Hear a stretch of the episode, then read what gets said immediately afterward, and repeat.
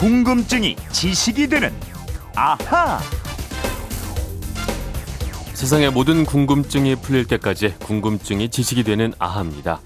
자, 오늘은 휴대폰 뒷번호 4322님께서 주신 궁금증입니다. 어, 월요일 출근길과 금요일 퇴근길이 유독 막히는 이유를 알려주세요. 어, 어디 보니까 아, 그냥 기분 탓이다라고 하는데 실제 걸리는 시간을 보면 차이가 나더군요. 하셨습니다. 궁금증 해결사 오승훈 아나운서와 함께하겠습니다. 안녕하십니까? 안녕하세요. 네. 아, 오늘 비도 오고 말이죠. 네. 아, 지금 이 시각 월요일 아, 특히 막히는 도로가 꽤 많을 것 같은데 오승훈 아나운서도 월요일 출근길 그 다음에 금요일 퇴근길 더 막힌다고 평소에 느끼셨었나요? 예, 확실히 금요일 퇴근길에 그런 걸 많이 느꼈어요. 그렇죠. 네, 많이 어. 막히더라고요. 월요일 아침도 확실히 뭔가 많다는 느낌인데 네. 과연 이게 기분인지 정말 그런 건지 한번 분석을 해보도록 하겠습니다. 네. 아 저도 이게 분명히 기분 탓은 아닐 것 같아서 그렇죠. 저희 MBC 라디오에서 57분 교통 정보 전하는 리포터 두 분께 물어봤습니다. 아 리포터 분께 직접 물어봤다. 네. 어, 뭐라고 하시던가요? 이 먼저 오전 교통 정보 전하는 신지혜 리포터에게 물어봤는데요. 네. 월요일에는 확실히 교통량이 많이 증가한다고 그래서 다른 날에 7시경에 나타나는 상황이 6시 때부터 나타난다고 합니다. 어, 6시 때부터. 네.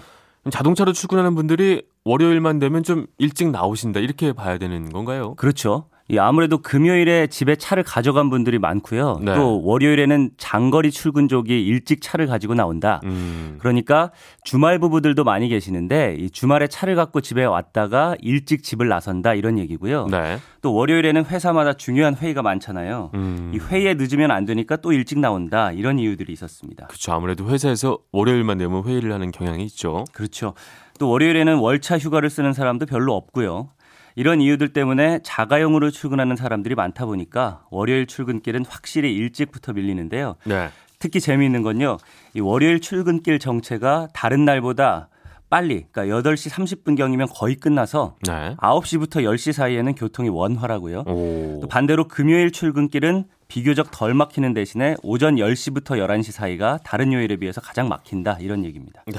이런 걸 좀 잘 알아두면 그 내가 차를 이용할 때 몇 시 때 이용하겠다 뭐 이런 계획도 세울 수 있을 것 같습니다. 네, 그렇습니다. 그렇죠.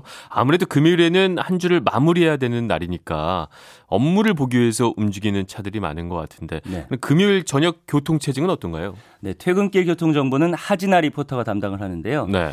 금요일 저녁이 다른 날에 비해서 확실히 더 밀린다고 합니다. 음. 어, 집에 차를 갖고 가는 분들이 아무래도 많기 때문인데요. 네. 반면에 월요일이나 수요일 퇴근길은 상대적으로 원활한 편이고요. 네. 또 유독 차가 막히는 게 한 달의 끝 월말에 막힌다고 합니다. 아, 그럼 월말에 금요일 저녁까지 겹치게 되면 이건 뭐 아, 엄청나겠군요. 예, 그때는 정말 막히게 되는 거죠. 네. 그러니까 금요일이랑 월말이 겹칠 그렇죠. 때이 중요한 저녁 약속이 있으면 좀 더 일찍 출발하거나 네. 대중교통을 이용하라 이렇게 권고를 하기도 했어요. 알겠습니다. 고속도로나 간선도로 또 달리다 보면요. 갑자기 차가 막힐 때가 있잖아요. 네. 그래서 아, 이 앞에 사고가 난 게 분명해 하고 가다 보면 또 아무 일도 없고 말이죠. 그러다 네. 또 갑자기 뚫릴 때도 있고 네. 이런 거는 왜 그런 건가요? 좀 이상하기도 하죠. 네. 특히 명절 연휴 때 고속도로가 그렇습니다.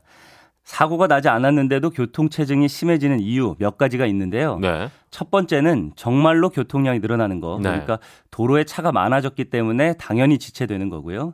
또 하나는 운전자의 반응 시간 탓도 있습니다. 운전자의 반응 시간. 네. 그거는 무슨 얘기인가요? 이 자동차가 신호등에 걸리거나 앞차들에 막혀서 정차했다가 다시 출발하곤 하잖아요. 네.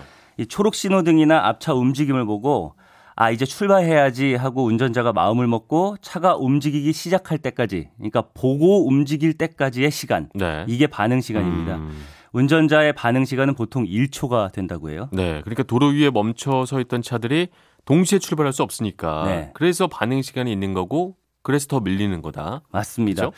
이에 더해서요. 운전자가 가속 페달을 밟으면서 자동차가 속도를 내기 시작하더라도 네. 이 차가 적정한 속도가 되려면 추가 시간이 또 필요하겠죠. 그렇겠죠. 네.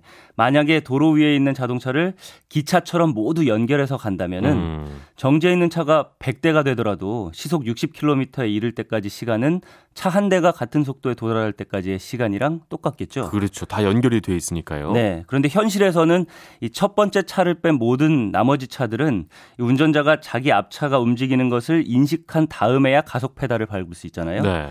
이 때문에 100대가 모두 움직이려면은 기차처럼 엮어 있을 때보다는 훨씬 긴 시간이 걸린다 이런 얘기입니다. 네. 운전자의 반응 시간이 보통 1초라고 했지만 사실 이게 사람마다 달라요. 네. 어, 쩔 때는 막 5초 이상 반응 늦게 하시는 분도 있고 뒤에서 말이죠. 빵 하기도 하고. 네. 네. 운전자들이 이런 뭐 기다리는 시간이 많아지면 더 막히겠죠, 차가. 그렇죠. 고속도로에서 사고가 나지 않았는데도 차가 막히는 이유가 또 있어요. 네. 이게 바로 유령 정체라고 불리는 현상입니다. 이건 뭔가요? 유령 정체는? 예, 도로에 자동차가 아무리 많다고 하더라도 이 모든 운전자들이 앞차와 거리를 정확하게 네. 똑같이 유지해서 달린다면은 사고가 나지 않는 한 막힐 일은 없습니다. 그렇겠죠. 그런데 달리다 보면 앞차랑 간격이 좀 줄어들 때가 있잖아요. 네. 앞차가 아무래도 속도를 줄여서 간격이 붙을 때도 있고 말이죠. 네. 아니면 내가 속도를 내도 이렇게 좀 줄여지니까요. 맞습니다. 이렇게 차 간격이 줄어들면 살짝 네. 브레이크를 밟습니다. 그래서 속도를 줄이는데 이렇게 브레이크를 밟으면 제동등이 빨갛게 들어오잖아요. 네. 그러니까 뒤에 따라오던 차도 놀라서 속도를 줄이게 되고요. 음. 이런 식으로 점차 속도를 차차 줄이다 보면은 한참 뒤에 차는 아예 정차해 버릴 수도 있다는 얘기입니다. 아, 그런 과정에서 사고가 나지 않더라도 정체가 생길 수 있는 거군요. 그렇습니다. 그래서 사고가 났나 하고 앞을 가보면 아무 네. 일도 없는 경우가 대부분이에요. 많았어요 그런 경우. 네, 이런 현상을 아, 유령 정체라고 이거를 유령. 정체라고. 네. 알겠습니다. 그러니까 이 교통 정체가 생기지 않도록 하려면 앞 차량의 간격을 일정하게 유지하도록 운전자가 신경을 써서 운전하는 게 필요하고요. 네.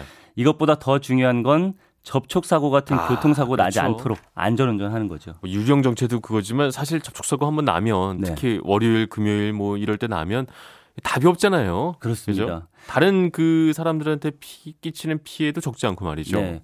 피해뿐만 아니라 안전 운전은 운전에서는 뭐 그렇죠. 최우선이다 이렇게 얘기할 수 있겠죠. 네. 이쯤에서 이거 해볼까요? 아 이런 것까지요.